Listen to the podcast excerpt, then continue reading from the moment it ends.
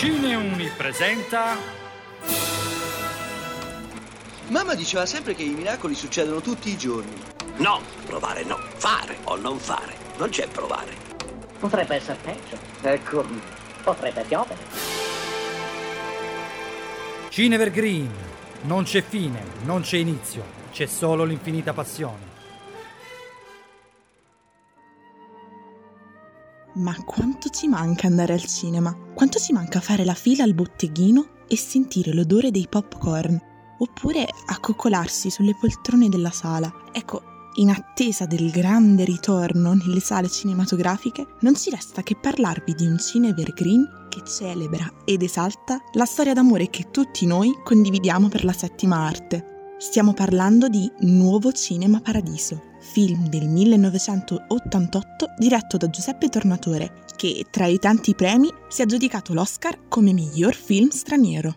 La pellicola ripercorre la storia di Salvatore Di Vita, il piccolo Totò che dal suo paese d'origine in Sicilia si trasferisce a Roma, promettendo di non voltarsi più indietro.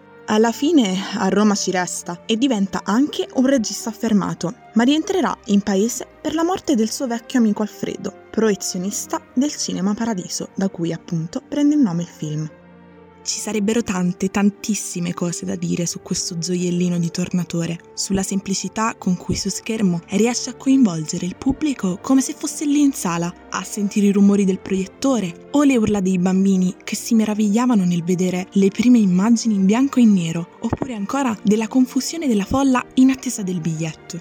Un vero e proprio lavoro di metacinematografia un omaggio al cinema come memoria della società, un contenitore di spettacoli e di scene che rimarranno impresse per sempre nella storia del cinema, come le scene che vediamo dalla bobina che Alfredo lascia in eredità al suo amico Totò, delle scene che emozionano lui e forse un po' anche tutti noi a distanza di anni, con il famosissimo montaggio dei baci tagliati, ovvero delle scene di bacio che inizialmente venivano censurate dal parroco di paese. Il tutto ovviamente accompagnato da un fiore all'occhiello, la colonna sonora del maestro Ennio Morricone.